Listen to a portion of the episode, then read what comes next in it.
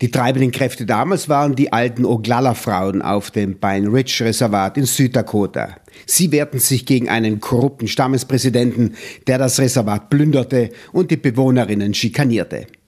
Diese traditionalistischen Frauen holten das American Indian Movement auf das Reservat, erzählt Klaus Biegert.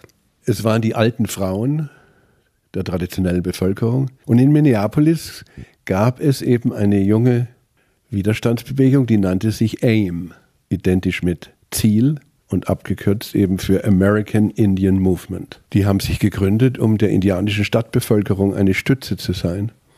Die sind dann, wenn die Bars geschlossen haben und eine Indian Bar, eine Bar ist dann Indian Bar, wenn sie Indianer zulässt. Und dann haben die die die Leute begleitet, dass sie nicht äh, von der Polizei aufgegriffen werden und besonders Frauen, die dann vergewaltigt werden. Und es war eine Stadtteilpatrouille, die heute noch existiert. Aim Patrol. Die fahren rum und schauen, dass die Leute sicher heimkommen. Das hatte sich rumgesprochen und dann haben die gesagt, holt die Leute von, von the, from the Twin Cities. Die Mitglieder des Movements traten indianisch auf, dem Klischee entsprechend. Lange Haare, befranst mit Federn, ein Klischee, um das Gegenbild zur weißen Umwelt abzugeben, beschreibt Klaus Biegert dieses Hantieren mit dem angeblichen Indianischen. Ja, die haben begonnen schon, sich die Haare wieder wachsen zu lassen, weil in den, in den Schulen wurden ihnen die Haare abgeschnitten. Und die haben äh, äußerlich auch schon zeigen wollen, sie sind keine weißen Amerikaner. Sie wollen nicht dem American Way of Life folgen und, und wenn sie jetzt da in ein, ein, einen Protest machen, dann muss der so sein, äh, sie müssen das Indianerbild erfüllen, das in den Köpfen der Weißen ist. Und das hat Hollywood geprägt. Und danach haben sie sich gerichtet. Das heißt, dazu gehören Gewehre, dazu gehören Federn, Fransen, Gesichtsbemalung, äh, Trommeln, Gesang. Und es hat funktioniert. Die Rechnung ist aufgegangen. Damals im Februar 1973 war Klaus Biegert in den USA unterwegs, in Indian Country. Auch er wollte nach Wunditni. Ich bin mit meinem Rundfunkkollegen Karl Ludwig Reichert gefahren. Unser Ziel war Wunditni. Zuerst haben wir bei den Akwesasne Notes uns sozusagen akklimatisiert und, und präpariert für diese Reise. Die Akwesasne Notes wurden von den Mohawks am St. Lorenz-Strom rausgegeben und von dort sind wir eben dann Schritt für Schritt nach Süddakota und dort dann in das Büro von Ramon Rubidoux. Das war ein indianischer Anwalt, der als erster den Leuten gesagt hat, wir, äh, ich vertrete euch, wenn ihr Rechtsbeistand braucht. Und im Büro von Ramon Rubidoux, da war Dennis Banks und Pedro Bissonette und Russell Means hieß es, der kommt vielleicht morgen. Und wir haben gesagt, wir würden gern nach Woundini. Wenn wir euch begleiten, wenn einer von uns euch begleitet, ist es nicht weniger gefährlich, als wenn ihr allein geht. Wenn jemand von uns dabei ist, dann ist schon klar, dass ihr auf unserer Seite seid. Und wenn ihr allein geht, wir, wir übernehmen die Garantie nicht. Es wird geschossen, links und rechts ist es es ist äh, nahezu Bürgerkrieg. Klaus Biegert erwähnte Karl Ludwig Reichert, der nach seiner Rückkehr aus den USA das spannende Buch Red Bauer, Indianisches Sein und Bewusstsein heute veröffentlichte. Biegert und Reichert sprachen mit den Akteuren der Aktion am Wunitni und ihren Unterstützerinnen. Und es waren sehr beeindruckende Gespräche und ich habe damals gemerkt, da ist eine lange Planung in deren Köpfen. Die wollen das Reservat das zu einer Insel des Überlebens machen. Und die Leute sind zuckerkrank und alkoholabhängig. Das heißt, äh, man muss was unternehmen über, gegen die, die Alkoholverkäufer außerhalb des Reservats. Dass die äh, Ernährung sich ändert, dass die Leute Gärten anlegen. Das sind alles Dinge, die heute noch diskutiert werden. Also die, die geistige und körperliche Gesundheit war, stand vorn dran. Und äh, dann wurden verschiedene Camps geplant und alternative Schulen. Die republikanische US-Regierung ging martialisch gegen die sogenannten Aufständischen am Wounded Knee vor. Vorbild war die FBI-Strategie gegen die Black Panthers, zielgerichtete Repression, ständige Verhaftungen der Führungspersönlichkeiten und Wortführer.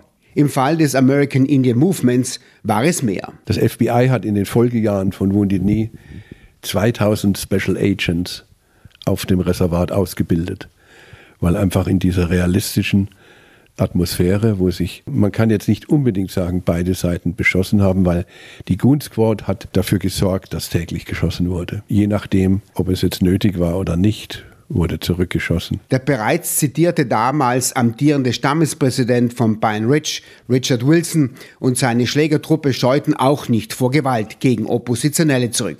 Beispielsweise gegen Milo Yellowhair, der zehn Jahre nach Wounded Knee 1983 also den freien Keely Radio gründete. 60 Morde aus dieser Zeit wurden bis heute nicht aufgeklärt. Pedro Bisonet wurde auf der Straße erschossen.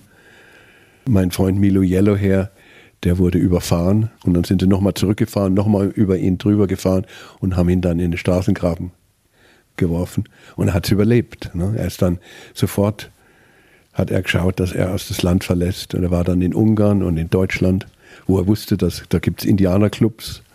Ja, es ist interessant. Äh, das, das wissen die natürlich alle. Auch über die GIs, die in, in die indianischen GIs, die in, in Deutschland stationiert waren wussten die, aha, hier, hier ist der Indianer ge geschätzt. Ne? Die Fotos von damals überraschen immer noch. Vor dem Handelsposten standen die alten Oglala-Frauen neben den langhaarigen Stadtindianern, eine Allianz von Traditionalistinnen und jungen Oppositionellen. Also die haben Respekt gezeigt den Alten gegenüber und haben, und haben gesagt, ihr wisst noch was, was wir nicht, was wir verloren haben. Die Alten wurden sofort in eine, in eine Rolle der Kulturbewahrer und Lehrer verwandelt. Wie wertvoll die waren, dass jetzt die ihre das verlorene Wissen sich nicht aus Büchern holen mussten, sondern dass da noch welche lebten. Ja? Das rumgesprochen hat von AIM auf das Reservat, na, da ist ein ständiger Hin- und Herverkehr gewesen. Ne? Mich hat es nicht erstaunt, denn durch meine enge Beziehung zu den Irokesen, wo die, die ja matrilinear sind und wo die Frauen jetzt äh, die Häuptlinge ernennen, über die Häuptlingssitzungen wachen und letztendlich das Sagen haben. Für mich war das jetzt gar nicht so erstaunlich, dass die alten, die ältesten Frauen, vor mir sehe ich, wie Nellie Red Owl, weit über 70, hängt ein, Schild, ein demonstriert mit einem Schild We need a new form of government. Der Protest am Bunitni war eingebettet in die damalige Friedensbewegung, in die Proteste gegen den Vietnamkrieg, in die Umweltbewegung. Die Alternativszene suchte Kontakte zu Stammeskulturen. Die eine Seite. Die andere Seite war rassistisch verseucht, besonders reservatsnahe Städte. Lakotas galten als Freiwild. Viele Jahre später aber bewegte sich diese weiße Gesellschaft auf die lange verachteten Stämme zu. Es gibt ja das Bild des Rednecks und äh, der Rassismus in Süddakota war ja extrem. Wesley Bedhart Bull wurde von einem Weißen erschossen, der dann freikam und Raymond Yellow Thunder, der wurde betrunken gemacht und wurde dann aufgefordert zu tanzen und dann haben sie die Kleider ausgezogen und später wurde er ermordet in, dem, in einem im Kofferraum eines geparkten Autos gefunden. Und das sind jetzt zwei herausragende Beispiele, die äh, auch mit zu Wounded Knee geführt haben. Es war nicht nur die, das diktatormäßige äh, Herrschen des Stammespräsidenten, sondern der Rassismus war, ich konnte auch kein Auto leihen lang in Süddakota, musste unterschreiben, dass ich nicht aufs Reservat fahre. Und trotzdem hat sich dann eine Allianz gegründet, die hieß CIA, Cowboys and Indians Alliance. Und ich habe verschiedene Farmer aus dieser Alliance getroffen und die sagen, ja, wir müssen einfach mal begreifen, dass das, wofür die Indianer kämpfen, äh, dass das auch etwas ist, wofür, wofür, wofür wir kämpfen sollten. Nämlich Wasser, das man trinken kann, Erde, in der man was anbauen kann und Luft, die man atmen kann. Es ist äh, gut nachzuvollziehen, dass die, die weiße Umweltschutzbewegung in den USA und die verschiedenen Organisationen, die die Indianer für sich entdeckt haben und und mittlerweile ist es ja selbstverständlich, dass, dass ein Widerstand gegen Industrieprojekte oder gegen Pipelines, und es muss gar nicht im Indianerland sein, dass hier Indigene und Weiße gemeinsam erkennen, dass es eine gemeinsame Sache ist und gemeinsame Strategien entwickeln. Es gab nicht nur Applaus und Zustimmung für das American Indian Movement. Manche konservative, nicht traditionalistische Reservatsbewohnerinnen lehnten die Militanten ab.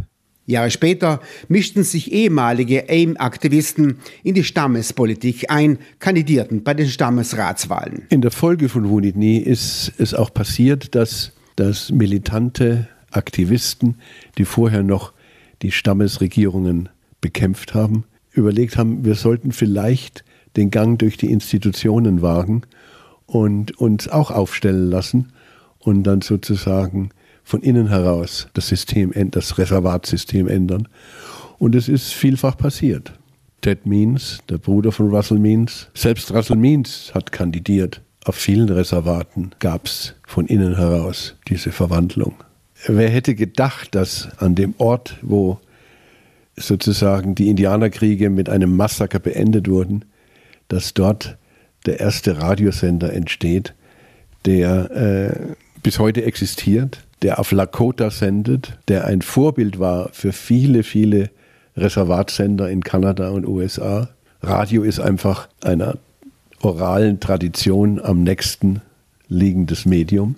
Man kann die Alten holen, äh, dass sie Geschichten erzählen und eine Radiostation ist, ist ein demokratisches Medium. Jeder kann kommen und was erzählen. Milo Yellowhair, den ich vorhin erwähnt habe, ist zurückgekehrt, nach, nachdem sich die, die Verhältnisse auf Pine Ridge beruhigt haben und viele, die früher bei den Goons waren, haben Abbitte geleistet und also ist ein, das ist ein großer Heilungsprozess wurde, ist, ist in Gang gekommen und ist immer noch in, im Gang. Keely Radio ist eine tägliche Erinnerung und Keely Radio hat Wounded Knee, 50 Jahre Wounded Knee natürlich groß gefeiert. Es gibt diesen wundervollen Film No More Smoke Signals über Keely Radio. 50 Jahre nach Wounded Knee kauften die Oglala von Pine Ridge das Gelände im Wounded Knee mit der Gedächtnisstätte an das Massaker von 1890 zurück. Ein Beispiel mehr, wie Reservatsland enteignet, gestohlen, verpachtet, kurzum weißen Farmern zugestanzt wurde, sagt Klaus Biegert. Also einmal trügt der Blick auf eine Reservatskarte, weil vieles ist parzelliert und im Privatbesitz. In den letzten 100 Jahren sind Verkäufe getätigt worden, wo auch die Unterschrift von Kindern zählte. Und in Pine Ridge ist es jetzt nicht so dramatisch gewesen wie zum Beispiel in White Earth äh, in Minnesota, wo vom Reservat dem Stamm nur mehr 7% gehörten. Und das dazu dann führte, dass zum Beispiel Venona Laduc das White Earth Land Recovery Project gestartet hat. Davon ausging, dass ein Kampf vor Gericht Jahre dauert, Generationen dauern kann. Und was in der weißen Welt zählt, ist der Besitz, der bezahlt ist. Und sie sammeln nach wie vor Geld, um Land aufzukaufen, das jetzt äh, mal ihnen gehörte, aber dann äh, von weißen Farmern äh, erworben worden war und die sind alt geworden, die Jungen sind abgewandert und jetzt steht es zum Verkauf. Und so auch in Pine Ridge wird der, das, was dem, dem Stamm zur Verfügung steht, wird ständig, wenn sich die Möglichkeit bietet, zurückgekauft. Und äh, diese Parzellierungen sind so entstanden, dass die US-Politik ging davon aus, wir müssen dem, der einzelnen indianischen Familie sozusagen ihr, ihr Grundstück zuteilen. Und dann ist das Reservat äh, von oben gesehen äh, einfach äh, Checkerboard, wird es genannt. Ein Schachbrett von parzellierten Landeinheiten. Und das aufzuheben, wird Generationen dauern. Wounded Knee stieß vieles an, wie die Lakota Times, aus der sich später Indian Country Today entwickelte. Einst sehr kritisch gegenüber dem American Indian Movement, heute widmete Indian Country Today Wounded Knee eine lange Artikelserie. Das sind, so Klaus Biegert, Projekte indianischer Souveränität. Gewissermaßen können wir alle Projekte indigener Selbstdarstellung, indigener Souveränität, indigener Projekte können wir zurückführen auf Wundini. Aber Wundini war nicht isoliert. Vorher gab es den Marsch der gebrochenen Verträge und es gab Alcatraz. Und wir dürfen nicht vergessen, dass die weiße Welt hat erkannt, die Ziele des indianischen Widerstands sind eigentlich rein menschliche Ziele. Die Erhaltung der Natur, dass ich weiter Wasser trinken kann, mich ernähren kann, ohne Sorge zu haben, dass ich mich vergifte. Und also alles Fragen, die wir, die wir heute haben, stand damals schon sozusagen auf der Liste der, der Bewegung. Wounded Knee Nummer 3, Leonard Peltier, ist Thema im nächsten Podcast.